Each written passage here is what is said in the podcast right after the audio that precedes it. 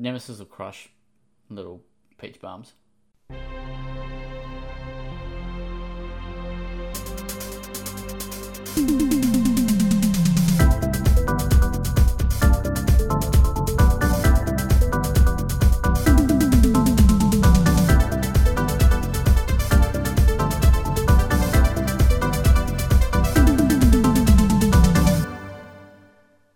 Welcome to the Well Played DLC podcast, episode 40. It is Tuesday, the 24th of March. We're back after a week off. Uh, there's only three of us here tonight, uh, but I'm joined this week by Kieran Hey.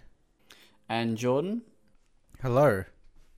Now, before we get stuck into it, I just want to give a quick shout out to Blue Microphones for hooking us up with the Nano Yeti. Uh, you will hopefully hear that my voice is smoother, sexier, and better this week, uh, thanks to the Blue Microphone. So, shout out to them. Big thank you. Uh, guys, how we going? Yeah, right? Yeah, not too bad. I've got a uh, a spicy pizza, so it's kind of destroyed me right now. But aside from that, you Yeah. know, that, everything's pretty uh, good. Just a code word for something? Uh, yeah, it's a code word for spicy pizza. Nice. Where'd you uh, Where'd you get it from? Um, a local joint called Golden Crust. Okay. What's on the pizza? Uh, it's a peri peri chicken pizza. So it's got some chicken, peri peri sauce, onion, baby spinach, and tomato. You know what? I'm just going to throw this out there. Uh, not a huge fan of onion on pizza. That's fair enough.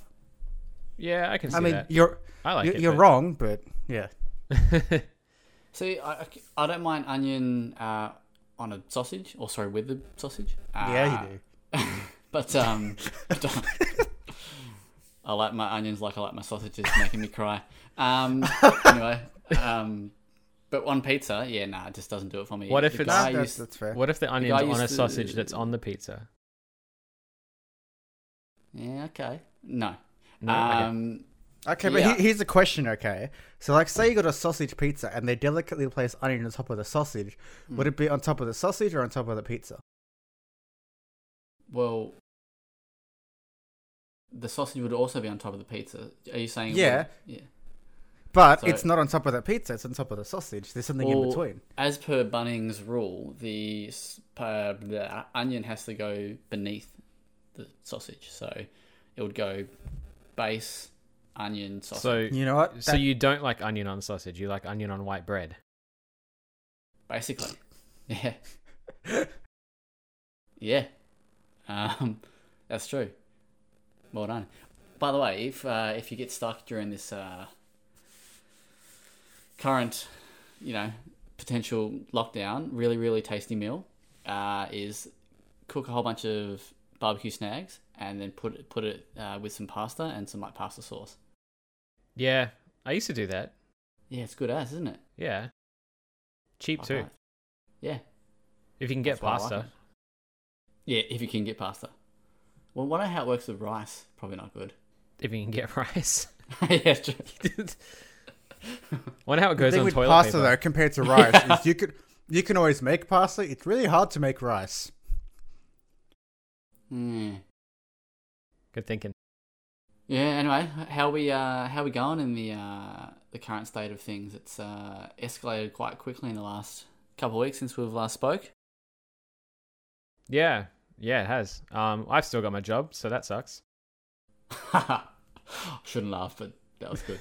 Um, yeah, you you and I are Getting slammed on the front line, on the retail front line. Yeah, it is. You've got it worse than me, um, but yeah, I've got it. I, I haven't got it great. See, and Either. that's saying something because you work at that place where you work, Zach. Yeah, well, I think it's because the store that I work at is quite it's small. Um, Speaking of small, yeah. Um, you threw me out. Um, yeah, so the store that I work at's quite small. So when yeah, we didn't. I mean, we got hammered because there was only four of us on the weekend. Because normally on like a Sundays and that, you know, it's not overly busy. Um, so yeah, we did like three and a half times like the budget uh, with just like four people, which is very good. Uh, the store I used to work at, which is a bigger store, um, they did like for the store for the company I work for, or and, and the store, they did like a hundred grand yesterday. Uh, their budget was like thirty two, I think. So Jesus. yeah. Um, but yeah, Kieran, you were saying that every man and their dog and their cat was coming in to buy stuff. Anything they could get their hands on. People Yeah. coming in just to browse. That's that annoys me. Like Mm, I guess panic buying is one level, but like browsing is If it's yeah, like if they've literally come in to browse, ra- rather than being like, "Hey, I want to come in and grab this," then they come in and it's obviously out of stock, and then they just browse around. yeah, no, it's just That- like people perusing like vinyl records and stuff. Yeah, nah, fuck off, man. That's off. but um Yeah, Yeah, no, it just happened to like it just happened to be off the back of uh, because we sell games, obviously, like Animal Crossing. We sold Mm. Yeah, like a thousand copies in two days, and then you know everyone's going into lockdown. Everybody wants a Switch and all these games that we you know don't even have anymore. So it's like The question is, can you say what sold better, Doom or Animal Crossing? It's, uh, take a guess. Animal oh, Crossing. how, wait, wait, wait. I'm gonna say, oh, I'm gonna say Doom. No, I'm not gonna even, say not Animal even Crossing. close. Own, I'm, Okay. gonna, I'm only only because Doom has a higher rating, and I know it sounds stupid to use it as reasoning, No, that but makes because because Animal Crossing is such a low rating, it means pretty much anyone can pick it up. See, I would have just I went Doom purely because you went Animal Crossing, but also because uh, PS4 and, and Xbox. I thought maybe they'd double up, and well, every fifth purchase might be an Xbox one. But um, Well, yeah. I mean, I, Actually, I that's, can't. that's that's a good question. How, how many copies of Animal Crossing sold on Xbox and PS4? um, obviously, I can't like, I don't, I don't, I don't have the numbers in front of me anyway. But um, Animal Crossing was well over a thousand over the Hmm. weekend. Doom would have been less than a hundred.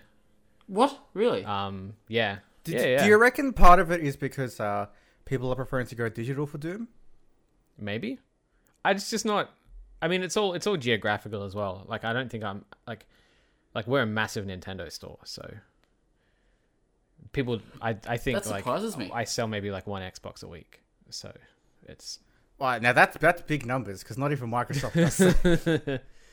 Under a hundred? Oh wow, okay. I, I, That's it. would've That's it. thought- Like I could be, I could be exaggerating, but I'm pretty sure that that's and that's quite including panic buys or just launch day. Are, are we talking?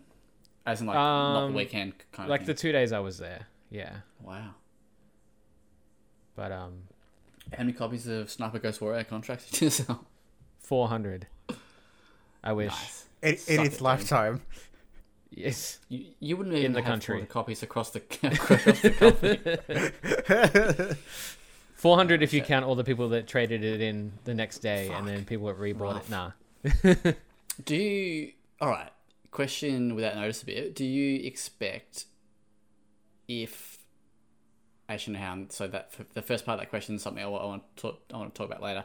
Do you think uh, when AFL Evolution Two comes out, that's going to be a big seller? I think it's going to be a bigger seller now than it. would have yeah, yeah. Now that that that was what I was gonna say. It makes more sense for it to be a bigger Salonia. Especially even in the groups we're a part of, we've seen AFL fans going, "Can't wait for AFL Live Two now." Yeah. What? I, yeah, that was weird. Um. Anyway.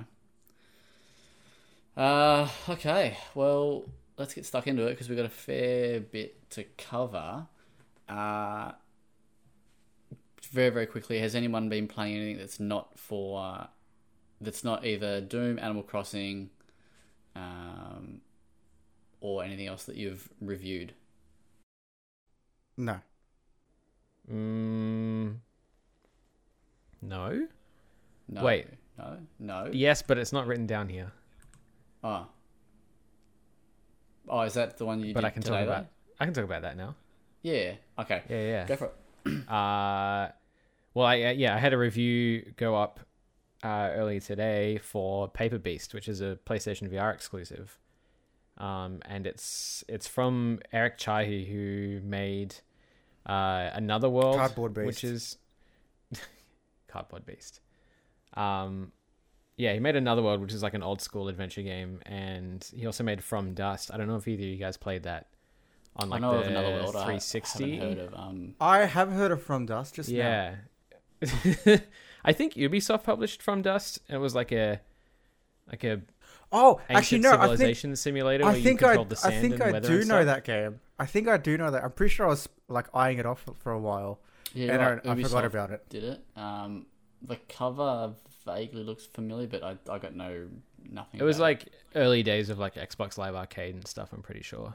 Um, anyway, so yeah, uh, it's uh, it's basically just like a an indie adventure exploratory kind of game. It's it's mostly linear, but you you go through this like in game. It's a virtual world, um, and you go th- you go through all these like desert plains and interact with all these different creatures and use you know their unique behaviors and stuff to try to solve environmental puzzles and um, it's it's kind of hard to talk about it without spoiling anything important but um, in terms of like the the level of immersion that you have and and like the way the narrative unfolds it's probably one of the coolest things I've played in a very long time it's very um it's very like artistic and very weird and and unsettling in parts but also like super like funny and charming in parts as well um and As, it as funny as Borderlands Three.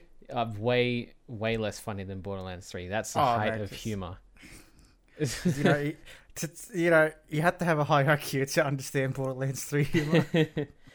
um yeah, but yeah, I um I had my eye on it for ages because it looked you know weird and unique like the sort of thing I would normally enjoy, but I didn't expect it to be as good as it is. Um and it has some really really impressive like sand and water physics like you can pretty much manipulate all of the sand and the water in game in real time in VR as as, good well, water is cool. physics as Baldur's Don't Gate shut up. Can you wow, you just copped it. fuck off. um, uh, but yeah, the only only downside to it is it's like forty five bucks, and I think it took me like two and a half hours to finish. Hmm. Um, which is like it's kind of the norm for VR games, especially on the PlayStation, to be a little bit more expensive, but it's still it's still quite a bit. Would uh oh hang on, no, I think that question's going to be wrong. But yeah, so Concrete Genie, uh, you said it's pretty artistic. Um, that looks like it's a kind of an artistic sort of game, but that wasn't fully VR, was it? That just had a VR mode. Am I Yeah. correct with- Yeah, yeah. That's yeah. Concrete Genie's artistic in like a literal kind of way where you can like paint and draw things. Mm. Paper Beast kind of just feels like stepping into like an abstract painting. Um, it's very cool, and it has like randomly like two or three songs from a J punk, like an all girl J punk band, in it, which is really strange but awesome. Nice. Uh, Um, you yeah, yeah. So you said the review went up today. What um, yeah, What, sc- what score did you? Yeah. yeah, yes, Queen.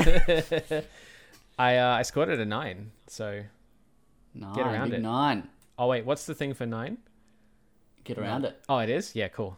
Get around it. No, no. Sorry, that's eight. Ah, No, nine is bloody Ripper. I think. oh, that's it. Yeah. That, hang on, let me have a look at this. For a bit Nine more. is uh, Yeah, nine nine is is. Bloody We should rename nine to an IGN one Wow. because that's their review scale. Shout out to IGN. wow. Wow. Anyway. Um. Okay. Uh, and that's PS. Is that just PSVR? Just PlayStation VR, yeah. So. I think you just answered my question, but that means you can't play it without VR. Correct. Okay.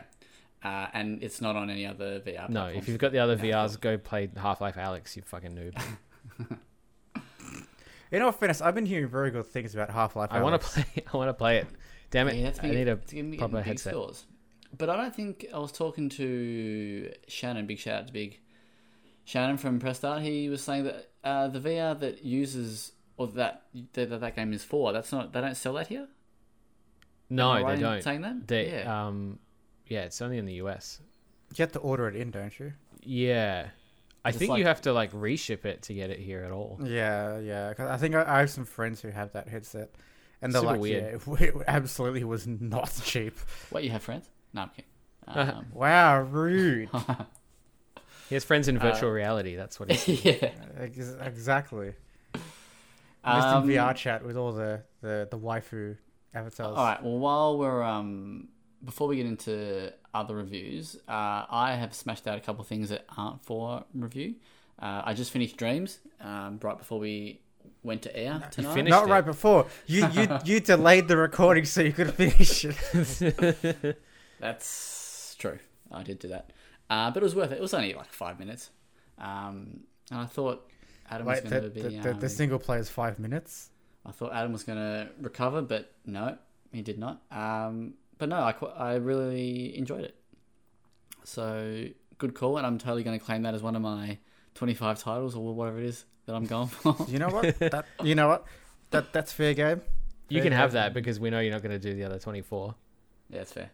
Ah, Um, come on. He's got other review games this year, so give him at least. You know, he won't do I'll get to- twenty of them. I'll get to like yeah 20, and I'll be like, gee, I need to finish five more games, and I'll play like Anthem. Um, no. Um, Mate, not you, even um, Bio has finished that. What was your? Do you do you have a favorite part in Art's Dream? I, I think I liked the D-Bug and uh, LED or E Yeah. um, part. Uh, that was pretty cool. Yeah, those bits are good. Um, I also liked it when I yeah when they got the is it Foxy and uh, the other name got the the guitars. Oh yeah, yeah. That's like that's my favorite part. Yeah, that was pretty cool. Uh, but yeah, um, pretty cool. Pretty short. Pretty sweet. Yeah. Only took you two weeks. I well, Three actually, it took me longer. I think took me, took me like three weeks. Too busy uh, working, but no, that's cool. I also last night I um, so earlier this week. Uh, no, earlier last sorry late last week we got a couple of codes for Wanking Simulator, which came out. I don't know, like No. a, a week ago or something Shut like that. Um, so I thought, okay, I'll I'll give it a bash. Um, Literally. And then you downloaded the game as well. I played uh, about 15 minutes of it, uh, and I couldn't finish. Um, it was it was bad. It, it was yeah, it was very bad. It first comes up with uh, I think we've had this chat maybe before, not on the podcast, but in in one of our um, chats and whatever. But it's I didn't think it was going to be this bad, but it is. It comes across as very homophobic, and it's they have a message at the front. Uh, sorry, when you load the game, it's like um, hang on, let me see if I can find. I took a picture of it. Um, It's something stupid like this is not a safe space.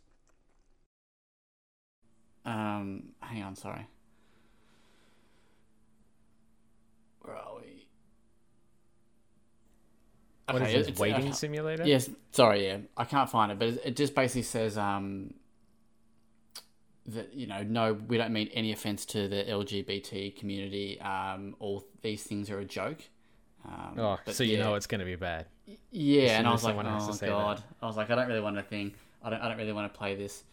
And then it um it comes up. Uh, it has like a little cutscene, uh, and the the actual location of the game is Gay Bay. You're like, okay, that's a good start. The character's name is Winston Gay. Um, Right. And it's just and it's just like, why? Like it, you could have literally have called it a million other things that would have helped with like the humor of the game, but instead you've gone down this this path and it's just shit. And then It's so like, cheap. yeah, and then like the opening line is like, uh, "I'm back in Gay Bay. These fucking um stole my fucking house or some shit." And I was just like, "This is gonna be Oh, wow. I'll this is gonna be real bad," and it's real bad. And so I basically filled up my wank bar that you that you could, and I looked up how to you know ejaculate, and I couldn't ejaculate, and I was like, "Fuck this," and I died, and that's it. I cl- I quit it, and I'm never gonna touch it again. Wow. So that's wanking simulator. It's terrible. So Uh, the think church would probably really like that game. Actually, I died in a church. Uh, I was, yeah, I was in, in the church, and that's where I perished. You perished? I perished. Um, yeah, So don't don't play Wanking Simulator. I wasn't going to, and I'm even more not going to now. You should. Don't. uh, yeah. Apart from that, I also been playing a. I did a preview for a game called Those Who Remain. It's only a short little preview uh, for about maybe half an hour or so. It's a little horror game by uh, Camel One Hundred One. I think is the studio name. The publisher is Wired Productions, which from memory is the same publisher for Close to the Sun. Um, I think. Uh, and yeah, so it's basically your uh, this guy called Edward. Uh, no relation to the Edward guy from, from Edward from Well Played, but yeah, you are having a few drinks and then you decide to go meet the like your your mistress at this motel. Uh, and then Ooh. as on the way there, you I guess you know he's sort of talking to himself and he decides that he's he's gonna uh, you know end the affair there. But once you get to the motel where you go to meet up, it's deserted, and um, yeah, then it sort of be- that sort of begins like this um, descent into like I guess you know uh, Ed's insanity, or you know he's losing sanity and his um and his bearings. Your your car, so you're investigating this this room, and then your car gets stolen and then you have to basically make it back into the into the main town. And that's sort of where you find out that uh, if you're in the dark you will die because there are things that lurk in the dark.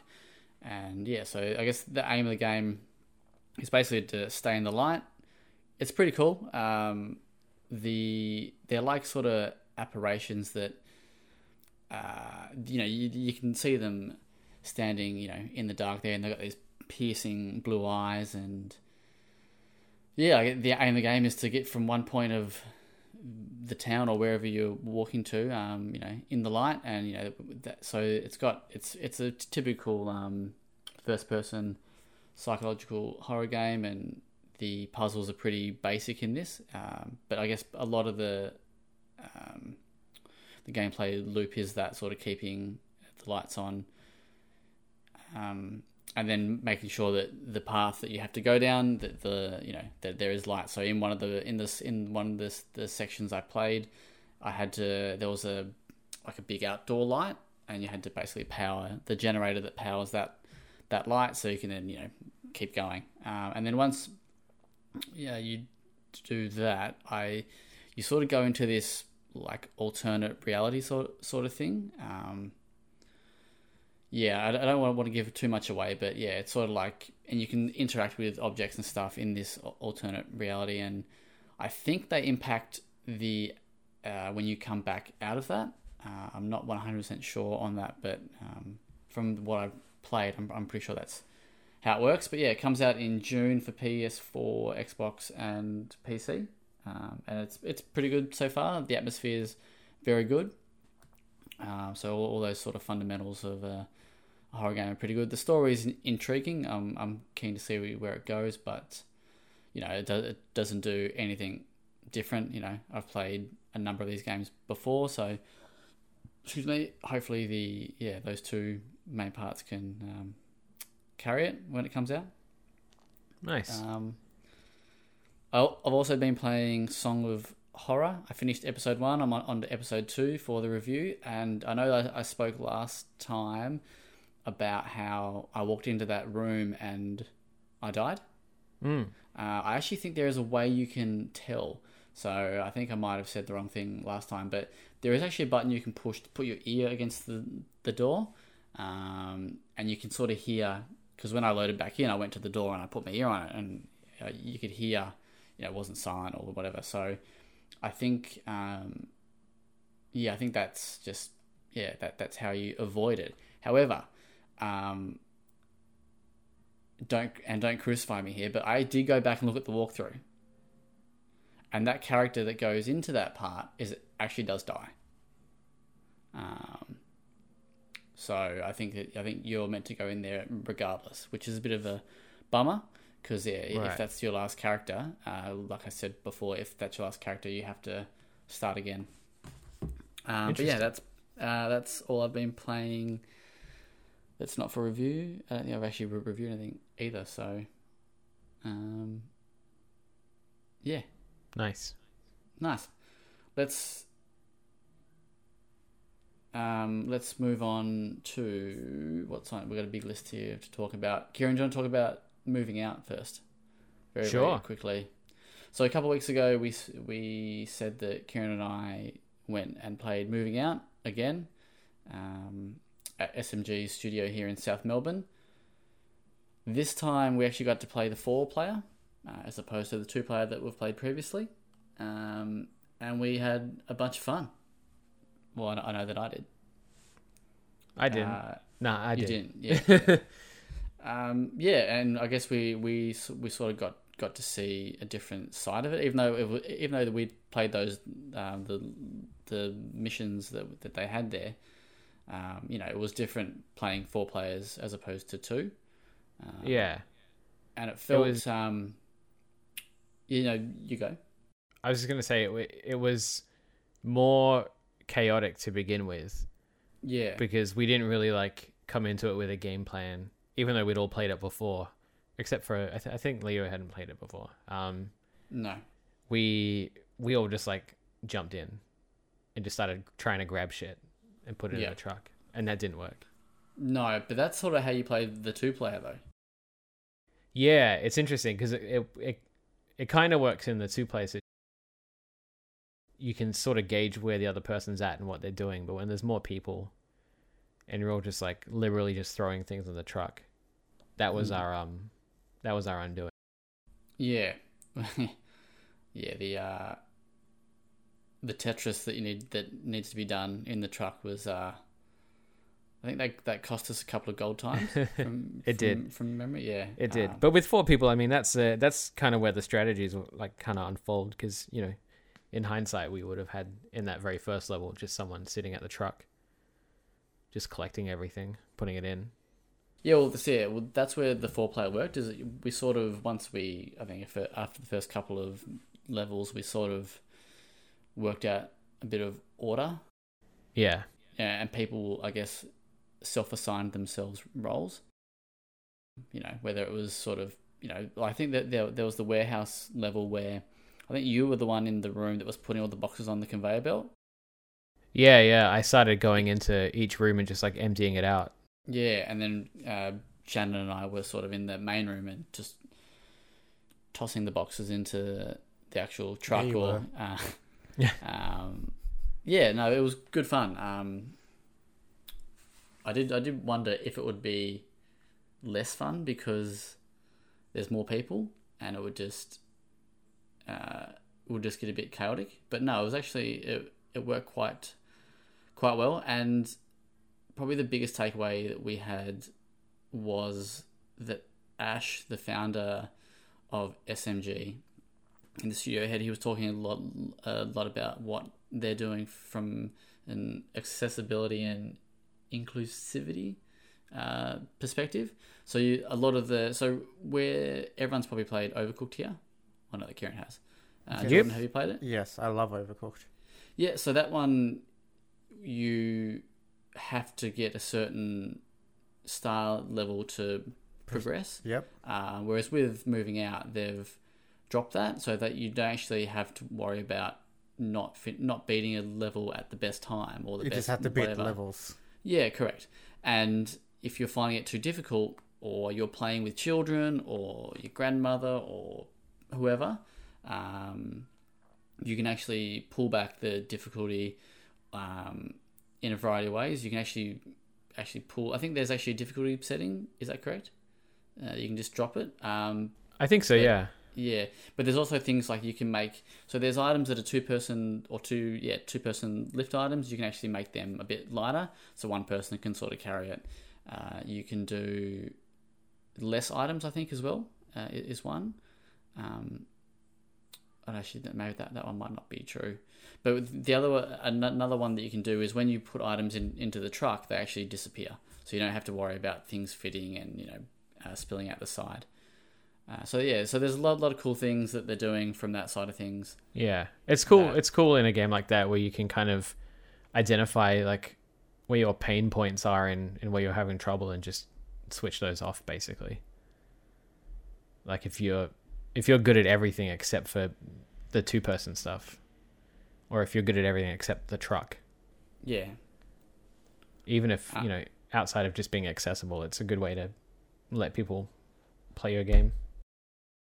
Yeah, I mean, Ash was big on how he was saying that it, it lets him play with his children, you know, and you know what little young kids are like. You know, they're not going to be dominating Gold Star. Yeah. Levels. And not they're not Um, in it to like, you know, high score and Yeah, be the best. They just want to have yeah. fun. Yeah, so this allows them to sort of to do that. Um, so yeah, that's pretty cool, and that comes that's still coming out on uh, April the twenty eighth. Hmm. Yeah, got that. Yeah, got that right. Yep. Um, yeah, so we're definitely keen to check that out, and we'll definitely have a review go up um, a lot closer to launch. But yeah, no, I if you're in if you're into moving out, or oh, into moving out, if you're into Overcooked, all those uh, sorts of uh, couch party games, um, yeah, this is definitely recommended. Uh, the only thing they don't have online play, do they? It's just couch co-op. I was under the impression they did. Maybe I'm wrong.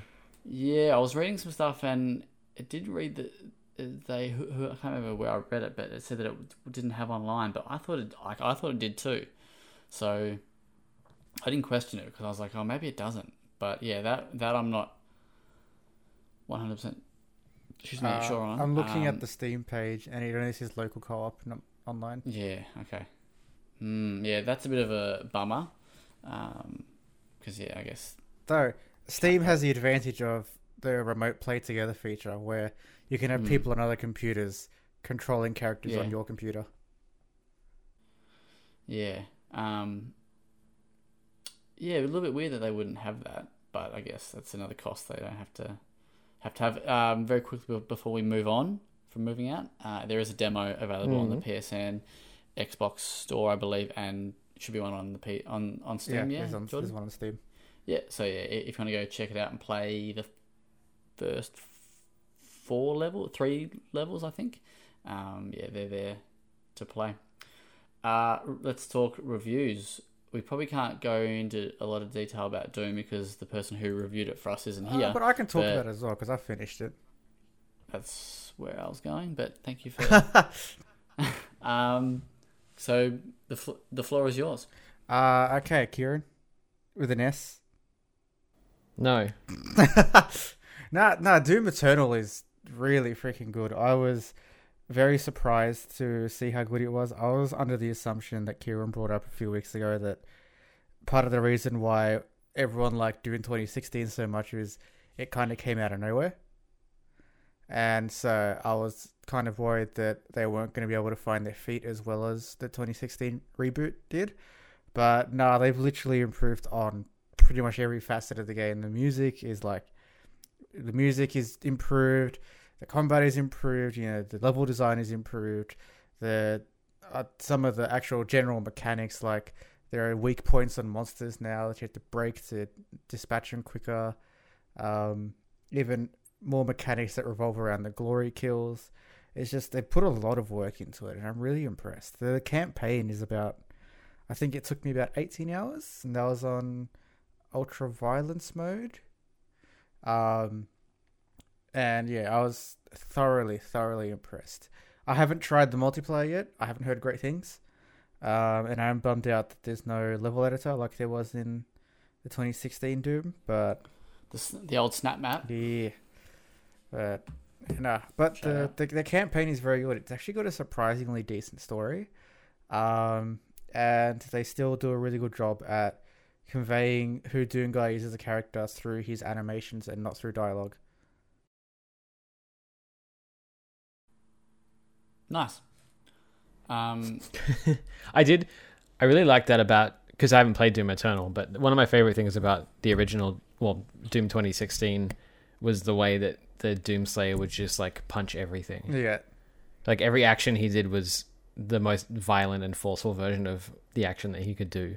yeah. Like uh, from but pressing are- buttons to like There, there, there are some really little ones. Like uh, there's a mission where you got to use uh, a certain thing, and one of them gets locked down, and Doomguy just keeps spamming the button to do it, and the the drone you just goes, "Hang on, give me a second. He just keeps pressing the buttons, and then another part where. Uh, I'm not going to say exactly what happens, just you know, because the game's not even a week a week old at this point. Um, but uh, you basically have to figure out how to get to a certain point, and one of the guys that you're with goes, "You can't just you know destroy this entire thing," and the Doom guy just does it anyway because he doesn't give Nice. a fuck. It's so good. And I'll let the crickets there. Oh, sorry. I thought I, I was, I was waiting for um for more, but uh, nice. That's that's all you Uh, get. Little tease. You gotta play the game. Yeah. You can add it to your 25 games for the year. Maybe I will actually. Maybe I'll, I'll get on it. Um, Uh, I'd recommend it. it took me a couple of years to get Doom, so I think I only finished Doom 2016 and 2018. So, you know, maybe in 2022 I'll f- I'll finish Doom Eternal. Two years Ah. after Eternity. Yeah, that's it.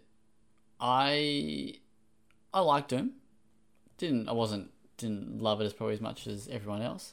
Uh, it was good, but I'd prefer the Wolfenstein series because I know that Kieran KS, he's a, a big fan.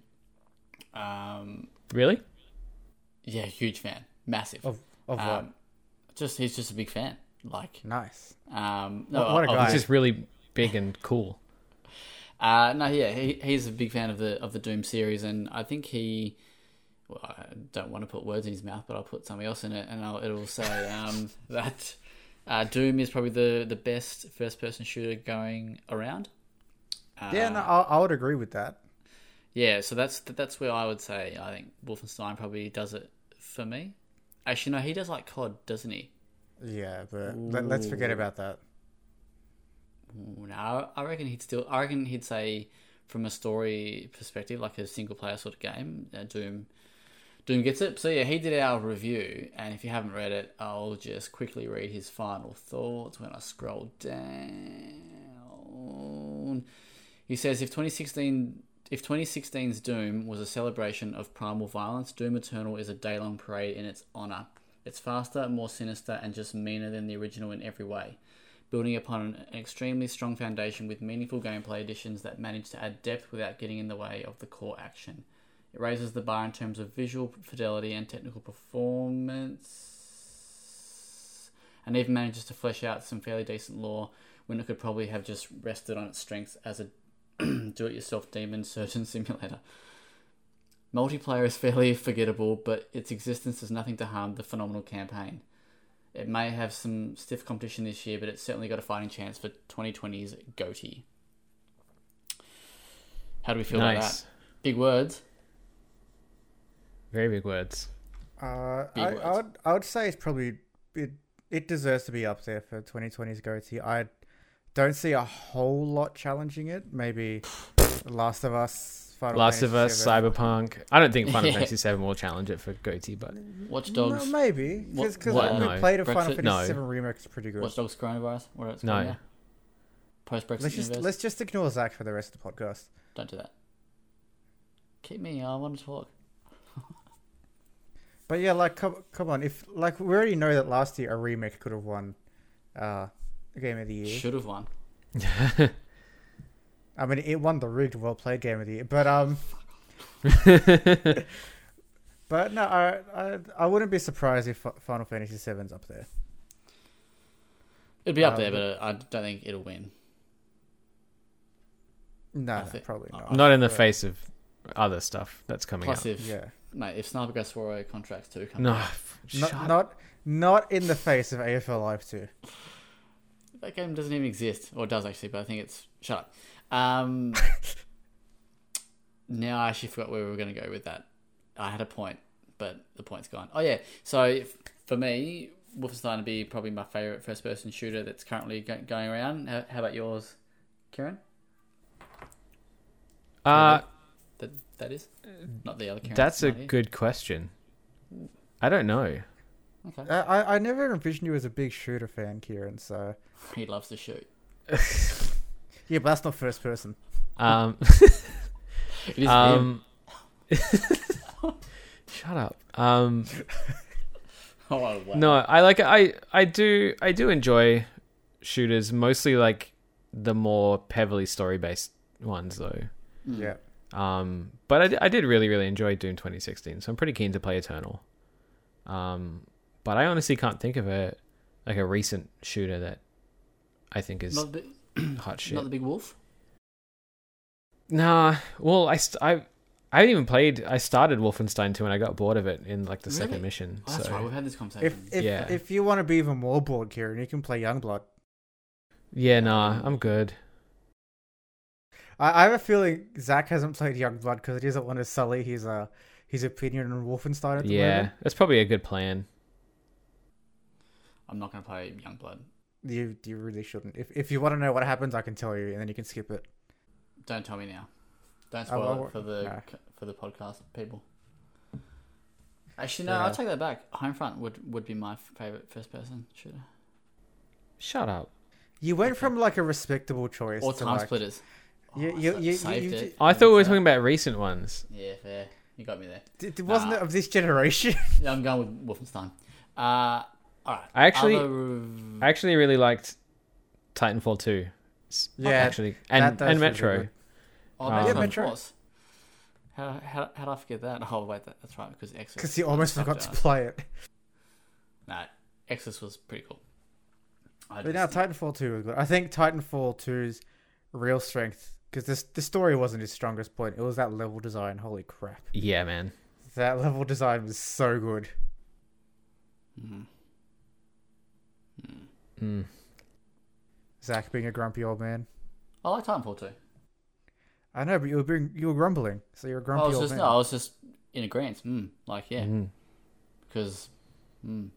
I thought we were just Uh, making grunting noises to pepper in throughout the pro- the rest of the podcast. all right, let's move on from Doom. Uh, let's go to the other huge game that came out last week, Nioh Sniper Two. Ghost Warrior contract. I said Nioh Two. That was last Uh, week. I know it Was was, that last week. no? That was week that was two weeks ago. Yeah, that's what I meant. well, we we got our code last week, so yeah, Shout out to shout out to. Fuck you. No, no, um, just no big, no huge shout out to the uh, people for the code. Yeah, thanks. yeah. Um, nah, But no, the biggest game last week was Animal Crossing New Horizons. Uh, Yeah. Eleanor is currently working on the well boy. played review, the review that everyone's probably waiting for, apart from all the people that went to Redacted. yeah. Everybody's over the weekend. everybody's held off buying the game until the well played review comes out. Yeah, I mean, it makes sense. Uh, so, you. I don't think you've played it, Kieran. Jordan, have you been playing it? I've played it more than Kieran. Yeah, Jordan's probably played a lot more than me. I've I wasn't only- sure if you if you'd bought it or not. Nah, yeah, no, I got it. I got that in Doom on the same day. I actually wasn't expecting to get Doom. I traded in my old PlayStation because I didn't need it anymore because I have three PlayStations around here. Um, and so I was, I was like, oh, this is like a launch period PlayStation.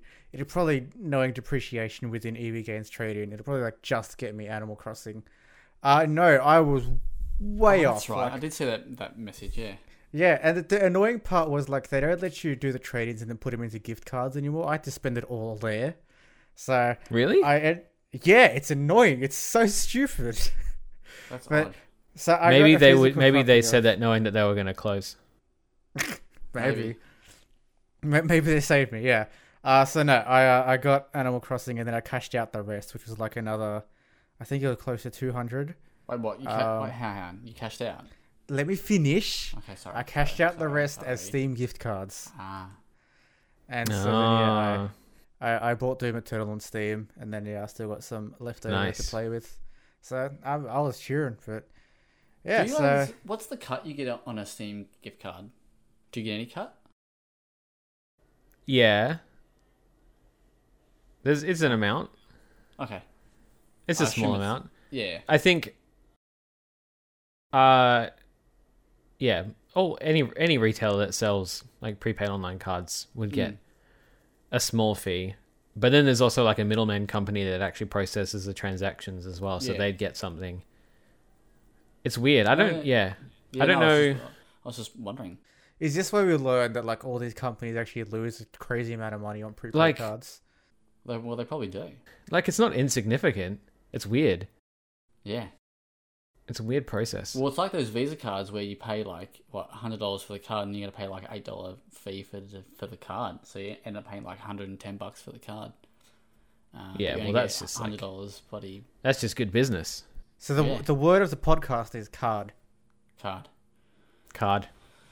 Card, card, card. Um, all right, let's The- talk the about cast. Animal Crossing then. Yeah, Jordan, because I've only played. I'm in my. I I had a look just before. I'm in my third in-game day, or like in real life day, I guess as well. Um, so Can I'm I'm still just starting. Everyone, just hold the phone, hold the Mm. card for a sec. Can you tell me what Animal Crossing is? Because I still don't know what it is. Someone asked me the other day, and I was like, "It's a game where you have an island." That's pretty much what I said. That's about it. Uh, it, it, I guess the easiest way to describe it is like a community building game. Uh, so you start off with virtually nothing. So it's You like get WoW. Nothing like WoW. No, no. Um, but like you start off with nothing and you kind of build out from there. And as you progress in the game, you add to your village, so you have more and more people living with you. So it's Uh, like and SimCity. No. shut up. This Shut- whole shut up. podcast is just people telling Zach to shut up so far. but no, it, it's mainly it's, honestly it's just it's a game that's entirely downtime, and that's the best part about it. Like, there's no pressure for anything. You take things at your own pace. You know, you build everything that you want to build when you want to build it.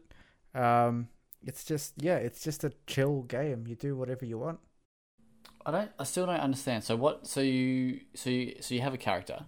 Mm. You have a character, you- yep. You have an island.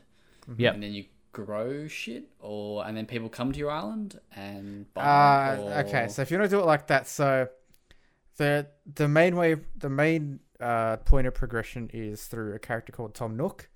Uh, he's the one who gets you settled in the island and then tells you that you're in debt already. Um, and so basically, I guess the easiest way to describe the progression is constantly paying off debt It's Because, a, uh, yeah. Because you, you get like you get to one simulator. Yeah, it, it's it's like real life, except that the debt is reasonable and there's no interest. Nice. Um, but yeah, so like each main points of progression in the game revolves around each point that you get put into debt because you pay off one debt, then you say do an expansion to your house, then you put into another debt, then you pay that off, and then you in another you do another extension, so you're in debt again, and it just keeps going until I don't know how long because I don't time skip, but um, but yeah, it's uh, it's an interesting game. It is my first Animal Crossing. I just I gave it a go because it looked cute, but How um, many are there? Is this the third one? Fourth? no. Fourth one. GameCube, Wii, 3DS. Was was there one on the Wii U? No, there was a board game spin-off thing. Uh, Hmm. okay. So Here are all the fourth. platforms it's been on: Mm, Nintendo 64, iQue. So that wasn't on 60. Was it on 64? Apparently so. No. Um, yeah. Actually, no, it is because my sister-in-law has a 64 with Animal Crossing. no. uh, Your GameCube, sister-in-law Wii, doesn't exist. GameCube, Wii, Wii U, DS, 3DS, iOS, Android, Nintendo Switch. Uh, there are five games, not including the spin-off games. But yeah, no, it's just a it's just a pleasant time. It- It's it's a really cute game, you know, catching bugs. The first night on my island, because I uh I decided to go northern hemisphere because I can't stand summer. So when it's summer here, I can pretend I'm in winter in my island. Um, Mm. First night, I kept fainting because there were like ten tarantulas everywhere, just chasing me and biting me. it was a nightmare. I still don't understand. I do, but It, it, it's a really hard game to explain unless you actually play it. yeah. it. It's not even a matter of watching it because if you watch it, you'll be, probably be seeing things out of context and you'll be like, uh, "What? What? What's going on?" It, it, it's a game that really only makes sense once you play it. Because I, you know, I still am at points where I'm like, "What on earth do I do?" But you know, It's basically It's a game just- about procrastinating as well. yeah, pretty much, and 'Cause- escaping the harsh realities of actual life. Yeah. Most of the time I've spent in it, has just been running around and hitting things. I, I did get to make a rainbow dress. It took me about 30 minutes to make, and I don't Nice. regret it. So, Nice. What's the go with the peaches and stuff then? Okay, so everyone, so when you start your island, everything is rolled to. I think I, even the templates are rolled randomly. Kieran, the Um, island templates. The island templates. So the things that are randomized when you start the game is the layout of your island. So you get like four different templates to Yeah. choose from, but it only presents you four out of. I think there's maybe like twelve to twenty ish total that, you- that exist. Um, that's randomized. Your your first two villages that move into your island with you are randomized. Your the color of your airport is randomized Yeah, the color, that you the land color in of your airport. Yeah, and then the, Um, the native fruit for that and then island. yeah, the fruit that's native to your island. So there's like peaches, oranges, apples, pears, and cherries. I think. and coconuts. Can you start? Can you have coconuts on your island as a native fruit though? I've only ever seen them yes, like but I don't on islands so. with other fruit. So you- um, you- uh, yeah, you may not be able to start with it. I don't know. I think it's just the five. But anyway, yeah. So essentially, there's been, well, you know, most people I know that have played it have restarted the game multiple times to, at the very least, get the f- native fruit that they want to see everywhere all over their island. But also, some people have gone as far as making sure they get the right color of their airport and the right layout at the same the time, the right villages. villages at the same time. Like, people, some people say, have like spent hours and hours and hours just playing the first really five minutes of the game. the launch day was really funny to see on Twitter because I always perceive the Animal Crossing community as this really wholesome and accepting community, and then I see people re-rolling their entire islands because oh my villager was ugly. Yeah. Fuck oranges. But Um, Hey, hey, come so on, leave my oranges alone. so I wasn't talking about you. then? I was talking about the fruit. Like so, like so. What's the difference? Like so, what uh, if you do have peaches or like oranges? Like, what's the Hmm. difference? Is just purely Okay. just You just Truth get be to told, see pe- peaches or oranges. Pe- right. people just wanted the peaches because they look like little butts on trees. Honestly, that's the only reason that I wanted peaches on my island. And when your villager eats them, it's like they're eating ass. it really is. All right. There you go. Uh, okay, I don't really know what to say to that because that's I wasn't expecting that, but okay. Uh, let's talk about a different game that doesn't eat ass. Well, the game itself doesn't eat ass, but anyway. Uh, Nioh Two. Jordan, you've been you've been playing that? yeah, I've been uh, I've been smashing that. Boy, that is a long game. Um, Actually, hang on. Sorry. What? Sorry. One last quick, very very quick question. Animal Crossing. Can you see it winning Game of the Year? Can it beat? Um, the it'll win boys? categories for sure. I don't I don't think it'll be win game of the year. No, Okay. I don't think. Like, I don't think that it's as much as it's like every aspect of it so far that I've seen is is on point. I don't think it's like new enough. Uh, yeah, I, I If don't that makes sense. Yeah, I, I think the only thing that'll really get it going towards game of the year is the timing of it meant that it was it had a big impact because with this whole Corona thing going, a lot of people have Yeah. been really happy with being able to you know kind of escape from this whole It- pandemic. yeah, with it might it might win purely based on being the only game, the last game that comes out this year. No, I reckon. I got. I got hope that RE3 is coming out, man. Yeah, no, that's coming out. Nemesis will crush little peach bombs. Ah, you say that. Oh, he does. He does crush peach bums. He does. and there's a Uh, new drawing for me to do. I'd be keen to see that. Oh god. I'll do. I'll I'll draw Nemesis wheelbarrowing Isabelle from. oh god. oh, Yeah, I'm keen to see that. Um. Okay. Actually, wait, Uh, Kieran, you wouldn't have your museum yet, would you? No, I have to wait till tomorrow. It's being built. Oh, So my Why? museum and my shop are both being built, but I yeah, You're gonna love it. It the museum is gorgeous. I can't wait. That's the thing I've been excited for the most since I saw screenshots before it launched. Um, yeah. All right. Let's talk about Nioh 2. Jordan, Uh, yeah, Yeah, what about it? Tell me about it. Is it good?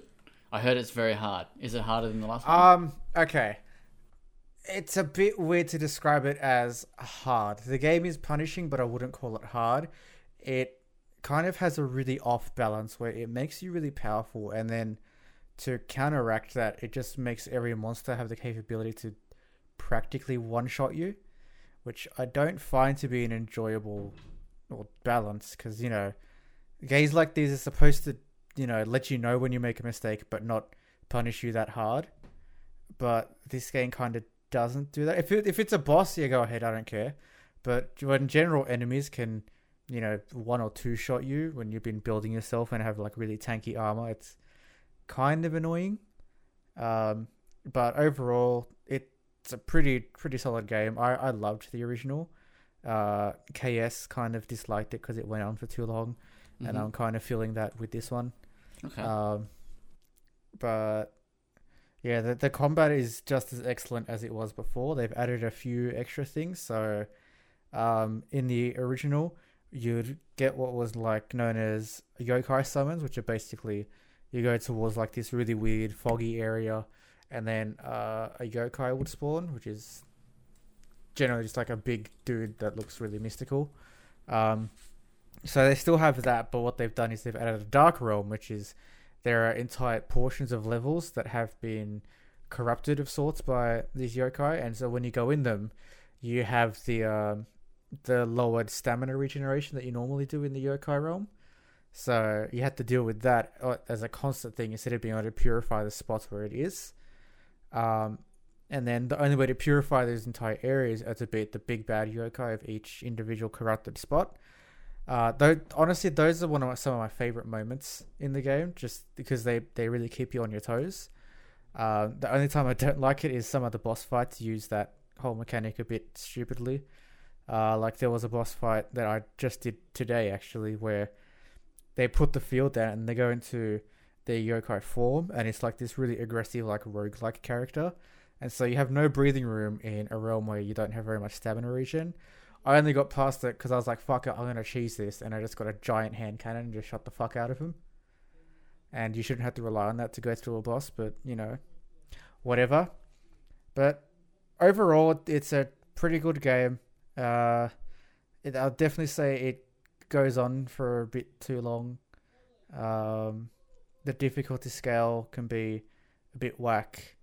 The RPG elements are still pretty good.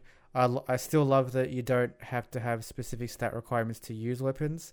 The stat requirements are just for uh, getting as much as you can out of the different gear. So, different weapons and armor will have different skills on them, and to be able to use them, you need you know specific stats. Say for a chest piece, you need 10 strength so you can use its skills. If you put on that 10 strength, you get it. Otherwise, you can just use it as a chest plate.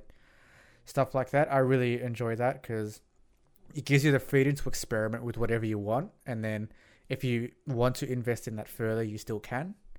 Um, I like that. they've expanded the actual building tree, so um, it's kind of like uh, how would I describe it? Uh, so they have like this whole like skill tree almost now, a, a bit more diversified than the original. So when you use weapons or different skills enough, you'll get points with them, so you can unlock more skills within that tree. So say you use a one-handed katana, use it enough, you get uh, you know the one-handed katana skills, or if you use a big axe, or um, the switch glaive, which is basically for Bloodborne fans, it's the burial blade. Yeah. Uh, but yeah, there's really good weapon variety. The uh, the enemy variety is much more improved than the original. That was a big sore point for me to the original. The uh, enemies kind of left a bit to be desired. But yeah, no, it's uh, it's pretty solid. It runs pretty well. Uh, they have some really weird performance things that I don't understand. Like half the menus run at 30 frames while the rest run at 60. I, I don't get it. But like overall, the performance has been solid. I've been playing in performance mode with HDR, so it's 1080p and it's still quite gorgeous on my 4K display. Nice. So Nice. yeah, no, So, pretty all pretty right, so with it. it's wo- well, I use air quotes for this, but worse than the original? No, no. I'd say uh, it's better. It's just taken the criticisms of the original, especially regarding the difficulty, and not worked around them correctly. I, I would definitely say it's better. That some of the changes have been much uh, have been a lot. You know, I just appreciate them a lot. But yeah, that that difficulty line that they're trying to go on, it's just yeah, it doesn't feel as refreshing as it could have been. Okay. It, how different are the Nioh games to Sekiro? Very different. Um, so Sekiro is a game that is all about kind of like the art of sword fighting, of Japanese sword fighting. Kieran can confirm because he was there when they explained it at the preview event as well. You know, it's all yeah, about the we became um, master we- Japanese we- sword fighters in an hour. We did, yeah.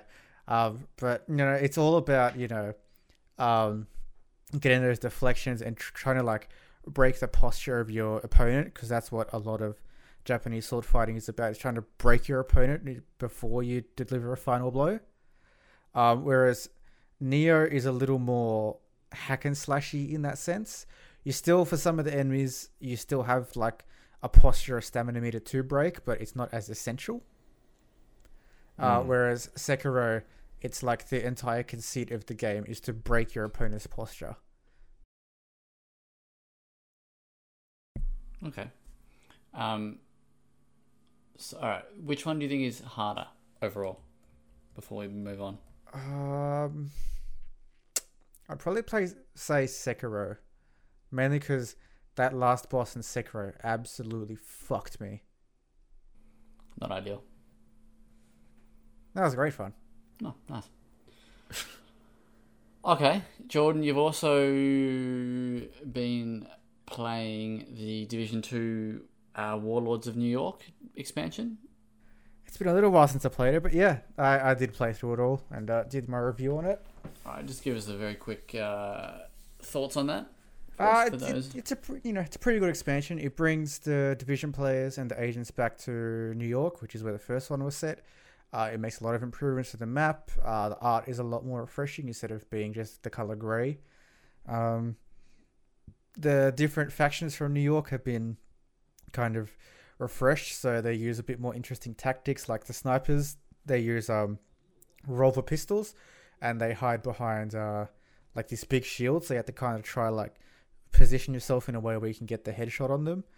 Um, and yeah, the AI is fucking good. The AI is so aggressive and smart in that game. It kind of pissed me off. But um, the only real sad points about it is some of the uh, encounter balancing felt like it was made for cooperative play, not solo play, which I really felt towards the end of the game. Um, but outside of that, the the writing is much improved. The world is really interesting. There were a few technical hiccups and a couple crashes, um, but overall it's pretty good. And they've the best part about it is they've made a lot of like uh, loot table redesigns since the game launched and well since I last played. So gear is tries to tailor its, itself specifically to what you use. Um, and the stat system is a little more refined now. So it's overall just a better game. And for anyone that likes the Division Two, I would highly recommend getting uh, the Warlords of New York expansion. Nice. Uh, as someone who is probably up to what, like mission five of the Division Two, like the base game, how much have I missed? And if I was to jump back in, how far am I behind? Uh, okay, so I would recommend getting to level 30 before anything. You don't need to get to World Tier 5, um, but I would recommend at least getting to level 30 before you dive into the Warlords of New York expansion. So, uh, for reference, that's basically just a little bit after beating the main campaign if you haven't reached level 30 before then. Um, out, outside of that, there are the episodes that were added uh, throughout the first year of the game, and you don't need to do them to dive in, which was cool. I I did one of the episodes just to kind of, you know, get my bearings with the game again. But Um, you guys are having fun in the Discord chat, uh, but nah, it's definitely like it's not it's not a difficult thing to jump into. It's just I definitely recommend um, beating the main campaign. I think that might actually be a prerequisite itself. So, but I can neither confirm nor deny. But I believe you can actually make a character specific for the expansion. All that that means is your character can only stay in New York. They can't go back to Washington. Okay, right. Right. Uh, okay. Can I still have awesome hair? You can have whatever hair you want, mate. Thank you. Thank you. That's, What about uh, just a single hair? Uh, I I think I that'll don't be think the engine is good enough. Are we for just- I think you need. We're at just least two. dividing hairs here. Oh wow. my god. Uh, just for context, people who are listening at home, uh, right at this exact moment, uh, Kieran thought that the, I think the whole country was going into lockdown. Is that what's happened here? Calm down. I didn't think. People told No, no, me. no. Yeah, yeah. So sorry, people have told you, so you've thought it, and then I've, I've thought that okay, this could be good, and then Dylan from the website's jumped in, gone, gone. Yeah, it looks good, and then no, it's not. It's turned in this in the space of about five seconds. It's go, it's gone from yes, we're locked down to tears of not joy, the opposite. Um, so This yeah, is a, this this podcast has been an emotional ride. it has. And Uh, in the background, someone was talking about a game. I think Division or something. So anyway, uh, I think that's all the reviews we got. All the games. Uh, we Yeah. might move on to some some news. Uh, Jordan, just for the record, you gave Division Two expansion how much? eight out of ten, I think it was, or eight and a half. Eight out of ten. Sorry. Um, and how much is it? Sorry. Uh, it's forty-five Australian. Okay. And you'd say it's worth that, yeah? Yeah, I'd say it's worth that. It adds quite a bit. I mean, it adds a pretty large map. The end game design is really cool. Uh, the story writing is a little better because it's focused on specific characters rather than just one big bad dude. Um, and it kind of uh, lets you approach it in any order that you want. So it's it's done really well. Nice. All right, let's go to I guess our main topic for tonight. Even though we've we've already passed the hour mark, but we'll talk a little bit about the specs, or at least Jordan will, because he's probably the one that un- understands it the most. Um, but last was it last week? Uh, last week we had the PlayStation had the that little event for the PS5 specs. Anyway, Yeah. last week or the week before. Um, I think it was after- last week. Yeah, after. Actually, no, it was last week because I wrote this article that this is related to the day of. Okay, cool. Um, yeah, so last week the Mark Cerny came out and dropped a whole bunch of technical mumbo jumbo uh, that was meant to be for a GDC talk uh, for consumers, and only you know real tapped in, you know, to technology sort of people sort of caught what he was uh, talking about, and Jordan's one of those people. Uh, I mean, I got some of it. Kieran probably got more than me as well. Um, but Jordan, so so tell us exactly what PlayStation have announced and what it sort of all means. Uh, so they announced uh, a bunch of things. To put it briefly, though, you know they announced the basic specifications for the PlayStation, but on paper itself, they looked pretty underwhelming. But Sony went on to explain a lot of the things. So one of the really impressive things that they've done is with their NVMe SSD. So uh, they've actually increased throughput for it. So um, it has a transfer rate of raw throughput, not compressed, of 5.5 gigabytes per second. Now, for comparison, when using the IO throughput for the compressed uh, files on Xbox Series X, it's only 4.8 gigabytes per second. So even through raw throughput, the PS5's SSD is faster. Now that Com- adds compress it's like eight to nine, isn't it? eight to nine compressed, Comparing to like is- yeah, less than is- five for Xbox. It's incredibly fast. So, um, this is one of the most impressive things that they've done. I don't know what those uh, engineers have done with that stuff, but uh, all it'll basically mean is you'll have really fast load times. Um, render distances can be further optimized, and load biases can be further optimized. So you have things like less texture pop in, um, less you know less smudging of um, textures and stuff like that, just because it can get that information as soon as possible. And then uh, one of the notably on paper weaker components of the PS5 was the graphics card. So the GPU has CUs, also known as compute units. Uh, the, the GPU for the PS5 only has 36 compute units clocked at 2.23 gigahertz, um, but at a variable frequency. So I don't know if that means it boosts or if it'll just dip down or whatever. Um, compared to the Xbox Series X's uh, CU count of 52, clocked at 1825 megahertz.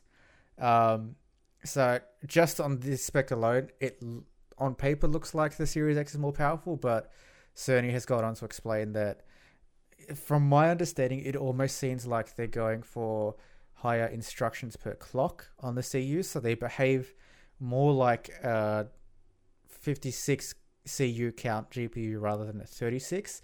I don't know how true that claim is. We can only go based off of what Cerny has said.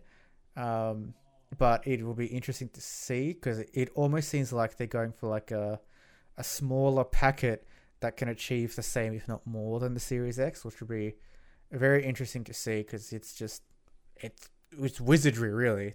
You know, differences that big will make you know very tangible differences in performance. So if they found In- a way to yeah. get around that, it'll be really impressive. In simple terms, it's about working smarter, not harder. Yeah, yeah. So realistically, like the- the, the Xbox way- Series X has the raw horsepower, but Yeah, Sony the- has the- a lot the of way I- innovations. the, the way I like to describe it is uh, Sony's uh, approach is a little more elegant, whereas Xbox is about brute force. Mm. The So only thing the- I'll be interested to see is um, something that a lot of people will tell you about computing is in some cases it's often better to have simultaneous compute than try to have raw uh, individual uh, information per clock or instructions per clock actually. So that's why some engines prefer the higher core count of the Ryzen CPUs rather than the better frequency of Intel CPUs. So I'll be interested to see how that translates with the GPUs to see if there are some engines or games that prefer the higher amount of CUs on the Xbox compared to the lower amount on the PlayStation. So one of the yeah, so the things that I've read in the last couple of days, um, there is. Do you guys use Jordan? You might. Do you use Reset Error at all? Not very often. No. So one of the guys from Digital Foundry was posting on on there, and he basically just said that the yeah the, the Xbox is just much more powerful because there's a lot. Um, what's the right wording? I guess a lot of people are. I don't don't want to call them fanboys, but a lot of um, you know Sony fans that are trying to pump up, or it sounds like it sounds like they're trying to pump up the PlayStation's power when um, yeah, the Xbox is clearly superior in that um, area. Yep. But um, yeah, so that's so I'm sort of I don't really know. I'm like I'm hearing all these things, and I don't quite know what what it all sort of means. Um, but from what I can tell, yeah, as you guys have sort of just covered, the PS5's got the faster SSD, which will have its own perks, and the Xbox will have its will have yeah that, that brute force horsepower kind of thing. But yeah. I guess a good thing is that it depends on how the developers actually optimize it for these consoles. Is that ultimately Mm. what ma- like Yeah, I I, yeah. I I would hazard a guess to say that uh, the first party developers for the PlayStation Five will work wonders with that system. Mm-hmm. Uh, it's just you know the nature of the beast. I am concerned about how third party developers will use it. However, Yeah, Uh, I mean, there's like a lot of the advantages that the PS5 has. Like one being the the the hard drive, I think will benefit uh, methods that developers are kind of already using to get better performance out of their games. Like you said, like like level of detail is one thing. Obviously, Yep. if if if that can look better. Uh, or if that can, if they can manage pop in better, then they can utilize that more than they are already now yep, um, and things like you know like culling of of assets that aren't on screen is faster well you know can be faster so i think like things that they're used to doing now to eke more performance out of games they'll be better utilized as well, which is Ab- absolutely. What I will point out though is one thing that I haven't seen a lot of people talk about is the actual memory bandwidth for the GPUs or for the consoles. So mm, is going to sound like a bunch of numbers for Zach, but uh, the PlayStation 5's memory goes at 448 gigabytes per second, and the Xbox Series X has 10 gigabytes of RAM dedicated to the GPU, which clocks at 560 gigabytes per second, and then it has um, system operations RAM uh, that cl- that's at six gigabytes that clocks at th- 336 gigabytes per second. That extra bandwidth for the 10 gig for the uh, GPU can be a game changer when it comes to higher and higher resolutions because you need to offload that information as soon as possible. yeah. Okay. Yep. Don't know what you just said, but sure. I believe you. You sound believable. Um, Jordan, from what you've seen, which which one do you think looks more impressive? Uh, oh, that's a tough one. I think on just raw, just looking at paper alone, the Xbox Series X looks more impressive. Okay. But if what old mate Sony is saying turns out to be true, the PS5 might be one of the most impressive consoles to date with the amount of wizardry that they're doing with the smaller hardware. Hopefully, Right. that's not just a repeat of the PS3 though. Mate, cell architecture is the best. So, okay, what do you think then? Uh, sorry, which one do you think will be uh, based on what you've seen again? Uh, pri- which which one's going to be more expensive? If you had to guess, oh, that is a tough one. Or cheaper. Probably. Yeah. Ooh. See, I want to say the Xbox, but all that research that PlayStation are doing is not going to be cheap.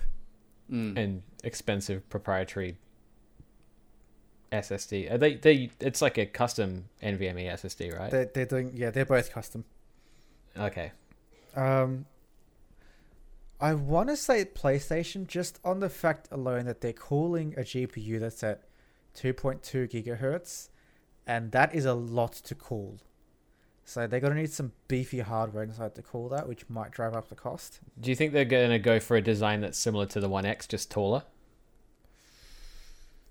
I'm gonna, I reckon they're gonna one up it and make it wider instead.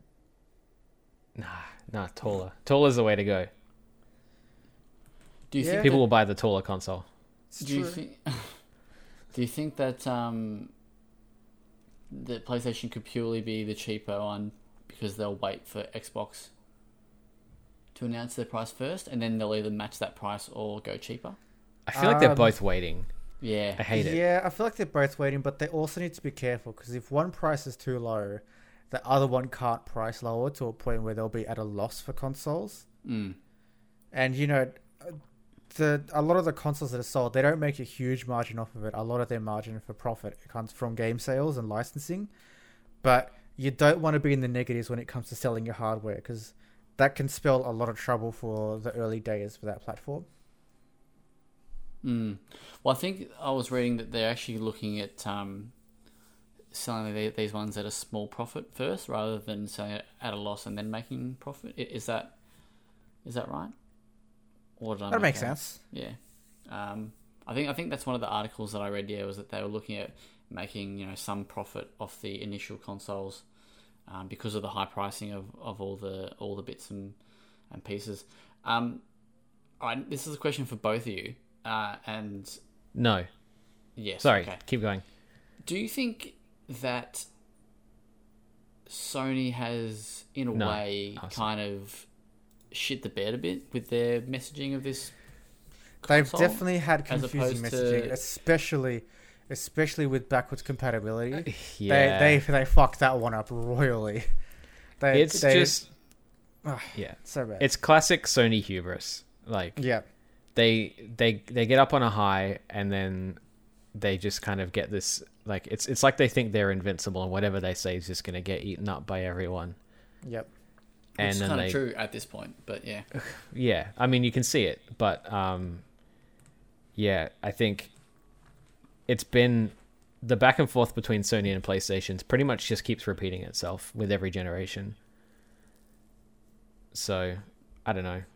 I have a feeling that the Xbox are gonna maybe Do initially Well, do a little bit I, better. I, I will point out to the article that I have written here because there is something that I feel like a not not a lot of people have spoken about, and it's actual file compression and decompression. Um, so as we move to a more digital age, download size is going to get bigger and bigger for games, especially as they start pumping in higher resolution textures for downsampling. Um, so I say here, whoever holds the key to the best file decompression, uh, file compression and decompression system holds the key to dominating the digital market, which is something that'll become more and more predominant this generation. So yeah. so, Well, like- because what, what I discuss here is, um, Zach, do you remember when we got Cuphead, how your download was like ten or twelve gig and mine was like a one gig, and you're like, what the fuck? Yeah, Yeah. So like, I use it as an example in this article. You know, if say Microsoft, if they can figure out how to get their compression that good, that's got to entice a lot of people who prefer digital game Yeah. sales to go to that platform because they use less data for the same result. Yeah. Well, actually, I didn't watch the newest Sony like this this newest presentation, but I I, I kind of just waited and, and read up everything afterwards. But um, did they come back to talking about the thing that they brought up last year? I think it was last year, where they plan on having game downloads be like very uh, customizable, so you can like literally Not- just download that I've parts of games or delete so parts of games that you don't need. Not that I've heard of so far. Right.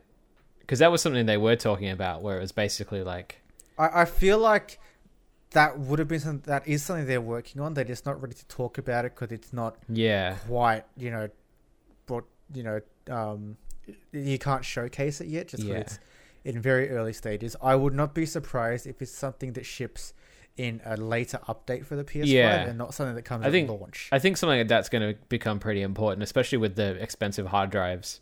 So, Absolutely. you know, storage is at a premium. Because, like, from the sounds of what they were saying, unless I'm remembering something way better than what they actually said, from the sounds of what they were saying, it's it'll be to a point where, like, if a developer decides to support it, they could, you know, you could play a game, and if the if the if the game knows that you're not going to see some content ever again, it'll just delete it, or, you know, it you it'll you'll be able to again like just download ahead of time the, the bits that you need as you play it so it's it's almost like like streaming the, the game files in and out Mm. yeah. which i don't know like maybe that's far far future stuff I, th- I think that might be far, far future stuff. It's very, it'd be very hard to do something like that at the Yeah. time. Oh, but at- like, content this- content delivery is definitely going to be important i think you're right on that Yeah. Yeah, um, but I, I will be interested interested to see what they do with that though. That would be cool. Um, but I think just what they might do, at least in the early stages of it, is um, when you download a game, it'll just say single player, multiplayer, and then you know say a horde mode or whatever whatever a game comes with. Um, kind of like how some games do it already, where, where you launch a game, it tells you, do you want to install this first or this first while the rest installs. I think Black Ops Three did that, where you could choose. To yeah like rudimentary or- versions of that where it's like a Yeah. mode yeah Because ultimately, you know, if you do that, that'll be good enough for the time being. yeah yeah for sure What are your thoughts, Zach? yeah do you have any thoughts My thoughts. Hmm. Hmm. can you please Ah. recite the clock speeds of both gpus 48 1.9 gigahertz versus 2 uh no so That's i think close. um they both sound good and but i'm not the and this is where i was sort of talking about before um and then you guys went off and jordan went went on his decompression chamber tambit tambit chambit tangent Tambourine. trampoline venue Oh god. Um, yeah, so like this this whole you know people are dying for like, PS5 news right now. i think we're going to talk about the coronavirus just then and Is there is there a difference? and, people are dying and the first thing that they really talk about, or you know, in, the, in a big thing is this developer sort of talk, or you know, um, with this. Yeah, it just seems like a very odd way to announce Yeah. it. I guess. I think, like, Um, That that was obviously a GDC talk meant for developers, and then Yeah. they just kind of like GDC didn't happen. They were like, maybe we can spin this into yeah, like a reveal still- event, but it was it was bad to do But it I that mean, way. yeah, like you know, even though they did like like they did say this, you know, they did say it's going to be a deep dive into the specs. So you know, I guess you know it's probably our fault for expecting anything more, but it literally was just a deep dive into the specs, and for the you know the average you know player, eh, that you know they don't. Then you know they're not going to understand this, Yeah, or you know people people be- want to see the console. They want to know how much it is, and they want to know what games are on it. Yeah, Like and that- those are the three big things, and, and they're I- not talking about it yet. I don't believe, and correct me if I'm wrong, because I, I still haven't watched the actual uh, thing yet, and I probably won't. But they didn't show anything about. So when they were talking about these SSD things, they didn't show it in action, did they? They just showed No. like spreadsheets and stuff. I don't think so. Or graphs or whatever. Yeah. So that so that that's the odd thing because I think Microsoft have been big on that. You know, they've been big on actually showing you that sort of difference, or you know, Yeah, like they the- showed that State of Decay still takes like two minutes to load. Um, yeah, so that that's what that's my probably my takeaway from the whole thing is that Sony's marketing has been odd for this, very bizarre. Um, whereas yeah, Xbox seems to have won a lot of that goodwill back because they seem to be ticking all the boxes again. Um, but yeah, from from the actual the spec side of things, they both sound good. I'm probably going to get both if I can only get one at launch because they're restricted or funds are restricted or um, I think yeah, I'll go I'll go with the PS5 purely just because I'm more of a PlayStation bitch than anything. So that's Yeah. all. That's all I got to say about that. But um, while you, while you do talk about the coronavirus, we have spoken about it again. But I want to get like an updated uh, thoughts from you. Is do do you think we'll see any delays of the actual consoles now? Because you know, for the past you know what however long that we've been talking about it, I've always been nah. We'll probably just see limited numbers, maybe different prices, or you know, not yeah, you know, high prices or whatever because the parts are harder to get. But now I'm actually, I, I, I actually don't know. I, it wouldn't surprise me now if the consoles were delayed because with all these people, because now all, all you know, people here are all losing jobs. You know, there's been so many people have losing jobs. It's very very sad. So all this extra disposable income that people would spend on these consoles, a lot of people aren't going to have. Um, so I do Yeah. wonder if, if you know this if this is set back uh, next gen in a in a big way because you know who knows how long, how long it's going to take until the economy or you know until employment sort of rises again. Um, and I, I, I assume we haven't seen the worst of it i here yet either. So who knows how many more people will lose their jobs or whatever. I, I would Um, say the only reason I wouldn't think would have delays is because, from my understanding, China is already beginning to bounce back from this whole thing. Yeah, well, the Mm. consoles I think have been in production for a while, so, but it's also more just, yeah, like that. I mean, I, I will say that something we didn't mention is, um, a very important part of a console launch is its game lineup. mm, And I can see the consoles being delayed purely based on the fact that a lot of these studios have had to start doing work from Mm. home, and Yeah. you, you just can't work as efficiently from home. That's the factor of matter of uh, of Especially the- moving as much data as those places es- would be. especially because of that. Yeah.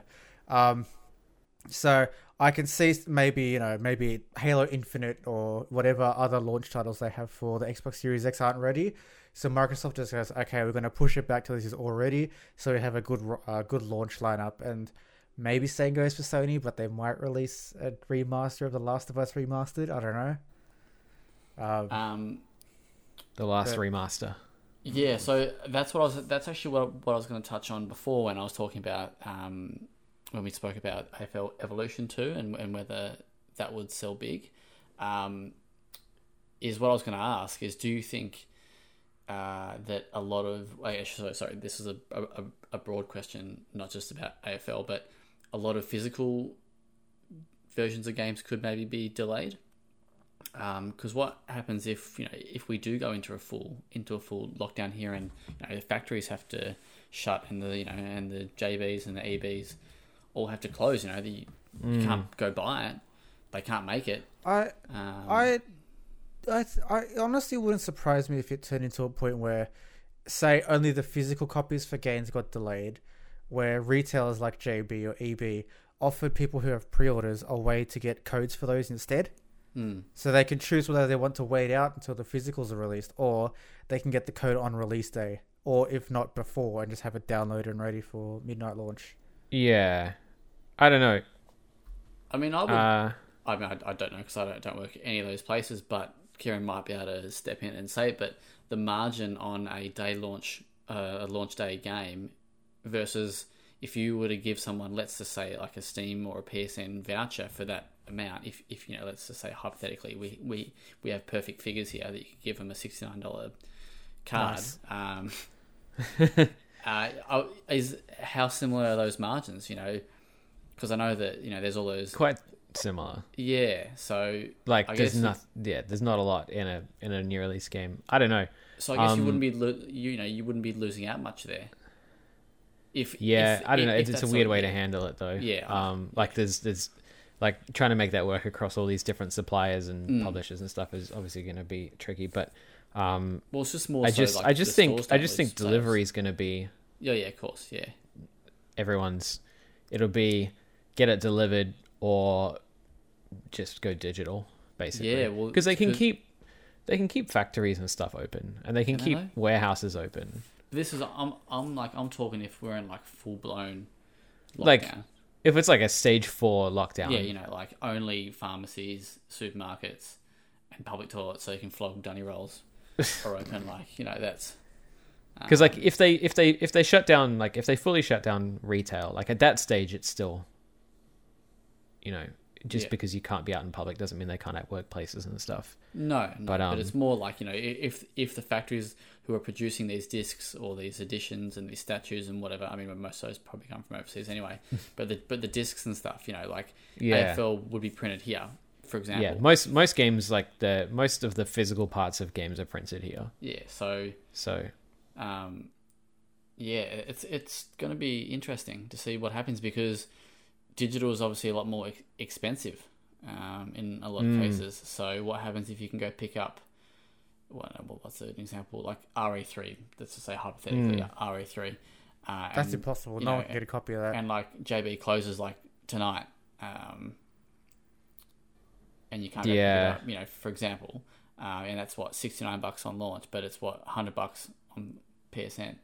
Um, yeah I, like I, if the if the market i guess like it depends on how quickly that you know mm, uh, all these all these platform holders respond to situations like that. But Mm. like in a market where it's mostly digital, you would expect prices to come down anyway. yeah. It'd be Um, uh, like that would be. Um, but that's a whole nother topic. Like we could go on about how much Like- this could affect that market. that would be sure. a very good uh, like goodwill gesture by either of those two or three platform holders, where if they were to match like you know retail launch day prices here. Um, anyway, yeah, uh, I missed all of what you just said because my headset was telling me that my battery's low. No. uh, I just said that if any of the major platform holders decided to bring the prices down to match retail launch day prices Mm. here, you know that they would earn a a lot of goodwill. Um, yeah, for sure. Yeah, Yeah, Um, yeah. But then, but then that begs the question: is you know, not to sort of go on about this, but if when we do come out of this coronavirus thing, is and then they start pushing them back up again, um, uh, you know, people. But won't- it could be like a gateway drug to. yeah, Yeah, I know what you mean. Um, anyway, let's talk. Let's move on. Unless you got some other things you want to mention about the next gen consoles. No. Just show us the console, you cowards. Yeah. What? When are when are they? Uh, is is there even a PS5, or is it just Is it just a rumor? yeah? So they're just floating ideas. Could be. All right. Let's do a quick. What do you think of this? Um, It's got 10.28 teraflops. teraflogs, Yeah, floating around. Teraflops? Teraflops. teraclogs. Um, let's go. All right, let's give a quick update on the Open Critic Challenge. So initially, we said that the scores would come in would would basically we would take the scores at a week past embargo, um, because I didn't think that many scores, if any scores, would probably change after a week. I thought pretty much all the outlets that are that affect these scores would would have a, a you know a thing up within a week. We've got our first game is actually uh, after the seven day period. Ori and the Will, Will of the Wisps was was sitting on eighty nine, and on day eight it it ticked over to ninety. So I don't know if you guys just want to keep the scores going un, until the end of the year or the end of the competition, uh, and then we take that you know when we do the wrap up, you know the final tally, we um, we do the scores then, or if you I think it, keep, it would be kind of exciting if we like if we went as like if we did it as it goes, Mm. but then like at the end we went back and rechecked them all, because then you'd have some people like potentially in the lead and then yeah, well, this is take it all away from them at the end, and that would be really funny. It'd be like Mario So- Party. If we're talking, if we're talking about Ori and the Will of the, Will of the Wisps here, uh, so Shannon and is it Little Rixie? No, sorry, Paul James from Player Two. So they both picked eighty nine. So they so t- technically they would be bang on, right? Um, but then if we do go with the ninety, it'd be you know you, Karen, and uh, Kat, uh, and in, and Yeah, so I'm advocating for that now, for that system. Um, so yeah, that that's going to be an ongoing discussion. But uh, yeah, congrats, I guess, to those five people who have picked potentially the right score for Ori Will and the Wisps. Animal Crossing is currently sitting on 92. Uh, Kieran, you went with 91, so you, you uh, one off. Uh, I think I'm little, way off. Didn't I go like 84 or something? Little Rixie, I went 82, man. Uh, I don't know why I went so low. Actually, I do know why, because I was just being an idiot. Um, Little Risky went uh, 92, so he's bang on at the moment. Shannon went with 91 as well, so he's one off. Uh, Mikey, the Xbox Cowboys, on 91, and Cat Benster went went 99. Ambitious, but um, I, but I like it. I Um, love it. That was the typo. Azza went. Have you seen what Azza went? He went 68. Like What? Uh, is- oh he had like there actually are reasons for his scores because I was like, dude, what like what the fuck? Like you like I thought I was tanking a little bit, but I was like trying to be, yeah, you know, if the worst case does happen, this could you know this is what the score's going to be. Uh, See, when so Kieran far- was talking to me about it running like garbage, uh, Ori, I was like, oh man, we're all going to be way off, aren't we? Um, so yeah, and uh, for Doom, uh, Doom Eternal is currently on eighty nine.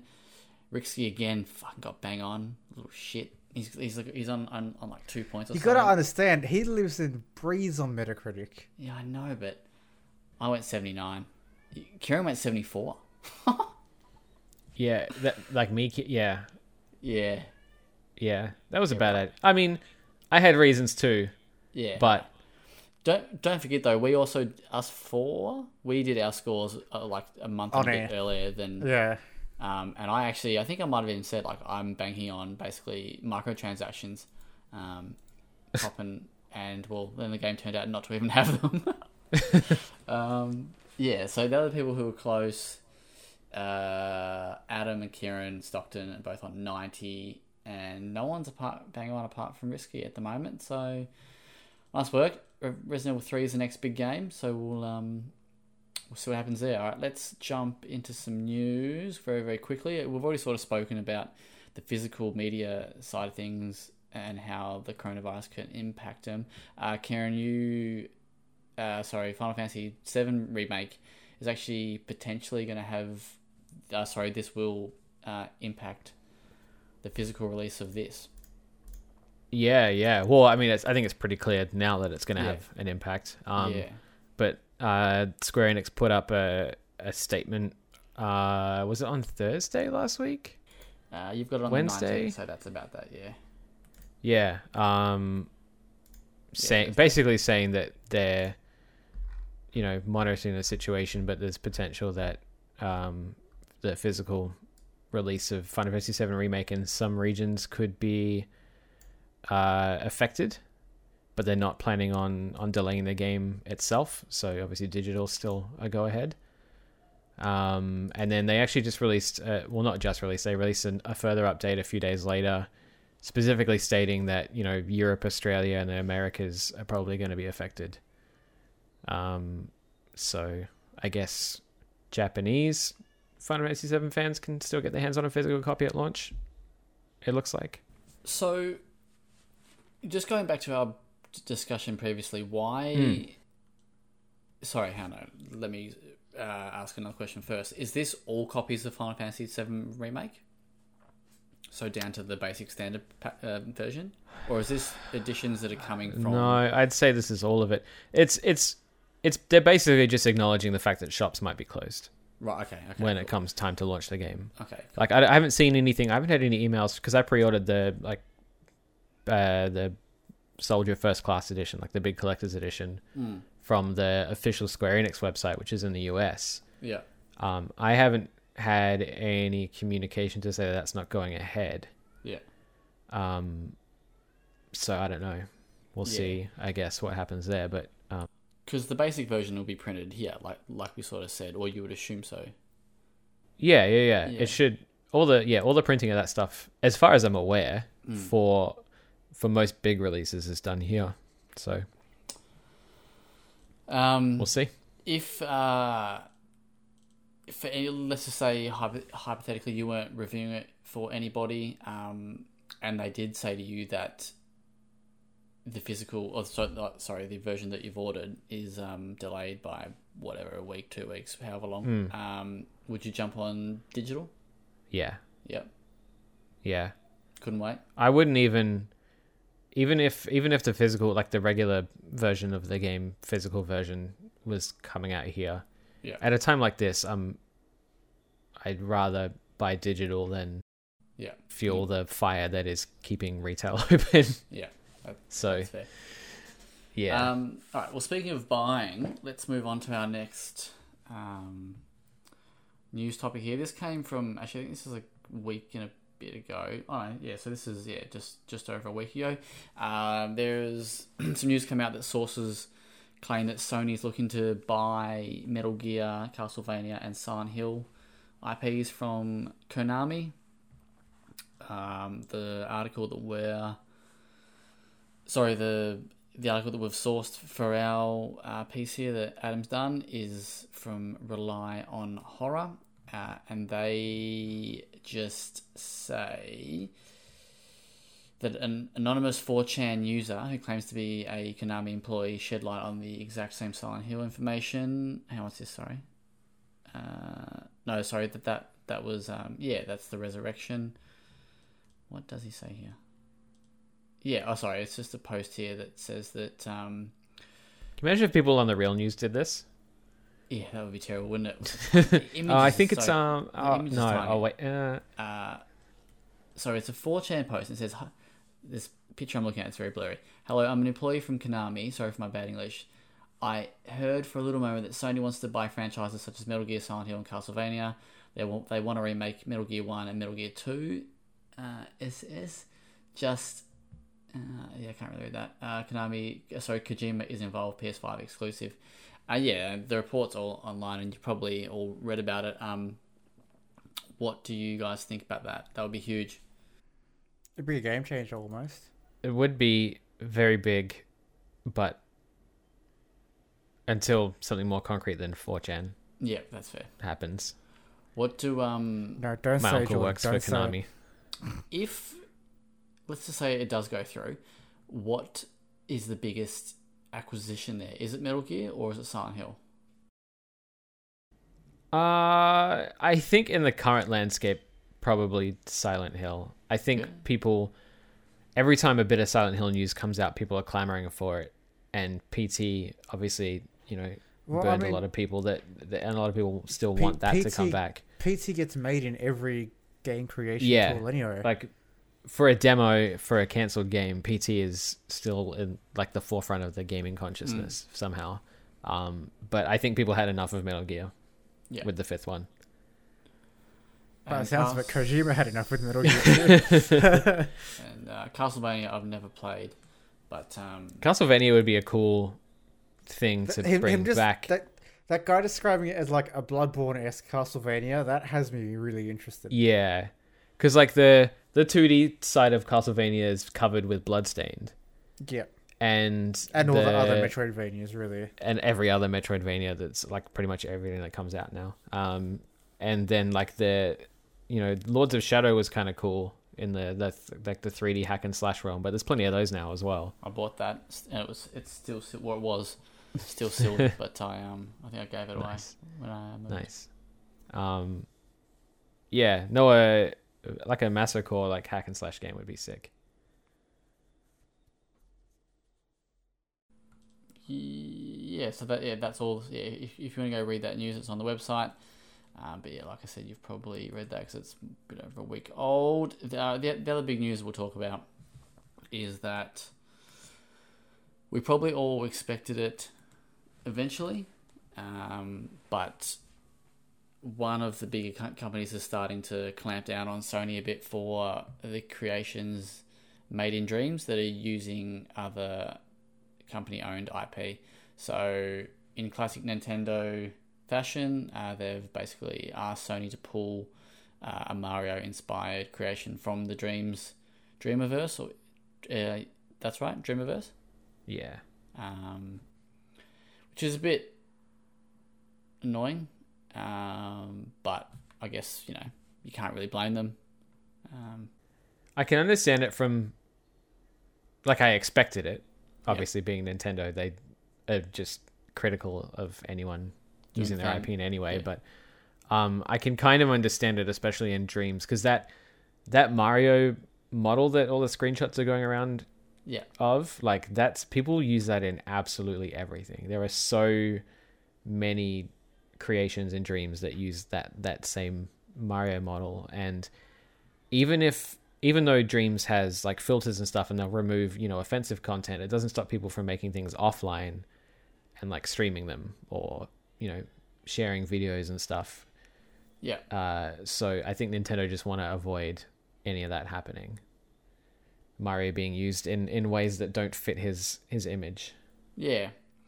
I guess you know, yeah, it does. Um, you can't really blame Nintendo for doing it, but you wonder now that one company's done it, will others, um, you know, follow? Um, I Yeah. don't know if I don't know if many others have been. I don't. Yeah, I mean, there's there's a lot of there's a lot of people using, you know, their own versions of copyrighted material or like characters and stuff. But the Dreams community, like that's something I like I've talked about in the lead up to release a lot. But the the community that they're building is is very, uh, good uh, for lack of a better description. um, I think that this, you know, Nintendo sending a message that they don't want their their characters used, I think the community will just take that on board and and not do it Mm. from now on. So is Like, it- what you're it's not- saying, Kieran, all roads lead to good. All roads lead to good. Do you Um, do you, um do you think though that it's um what's the right word like uh, it's adverse in a way because people will use these characters because it's what they know as, sorry as in it helps them uh, develop these the skills rather than yeah, because they sort of know, you know, they want to make a character with, you know, a lush moustache and a big red hat kind of thing. So they, you know, they try and, as opposed to making Yeah. their own thing, which doesn't have, you know, that doesn't, that doesn't um, have any uh, like pull or not pull, probably Yeah. word, but you know, it doesn't have any significance. I I actually guess. I actually think that's an interesting uh topic outside of obviously Nintendo. Like I think Nintendo obviously just always going to be against it, and that's just what it is. Yeah, But I think that the there is an interesting uh, sort of idea there where um, developers could get onto Dreams Mm. and make things for people to show them, you Mm. know, their process, even even though it might be different to what they're actually doing to make their games. Like you know, sort of invite people into that inner circle of of a of a property and and let people mess around with things would be really cool. Yeah, because to Um, to put it like a different way, and you guys probably know this, but like when you're learning like an instrument, you know, you normally cover someone's uh, music to you know to try and learn and get Yeah. and- No, and- I wrote my own yourself. straight away. That's why I'm garbage. Um, same actually, uh, but but you know that sort of concept applied here. You know, they're making other characters to sort of get a feel for the tools. Um, Yeah. yeah. Yeah. It's I think I think there's still going to be a lot of scope for that. It just Yeah. won't be Mario. No, no, that's fine. Uh, I'll, I'll I'll try and make Galahad, Wheelbarrow, and Leon, Who's Yeah. Wheelbarrow? Well, that'll still be the best game that he's been in. So Like Leon or Galahad? both of them. Who Come on. Le- Leon Leon was in Resident Evil 6, wasn't he? That was a pretty good game. Fuck off. Oh god. All right. Uh, let's move into some off-topic. Unless you got any other news you want to talk about, we'll try and wrap it up at around two hours. Another Nah. ten minutes. All right.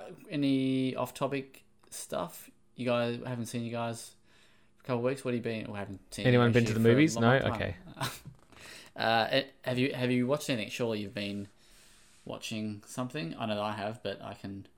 Oh, and all my time off, in all my quarantine time. You know, in, Um, those, in those five hours between closing up, getting home, and slamming some Going dinner again. and and getting back to work, you know. I'm recording the podcast.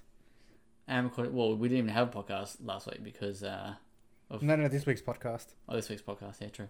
yeah, yeah. Um, what have I done? Have I watched anything? Oh, I watched uh series two of Wellington Paranormal. Um, have either of you watched that or What We Do in the Shadows? I've seen what we do in the mm. shadows. I haven't seen Wellington Paranormal. Oh, Are they- you'd are like these- you'd love it. Are these animes?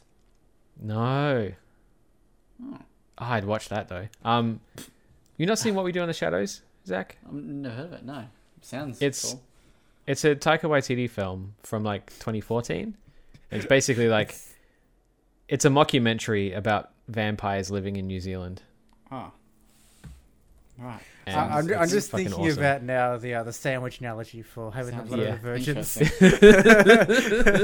And like I've just think googled about it, it. and seen a couple of screens, and it looks like a parody. So I don't know how.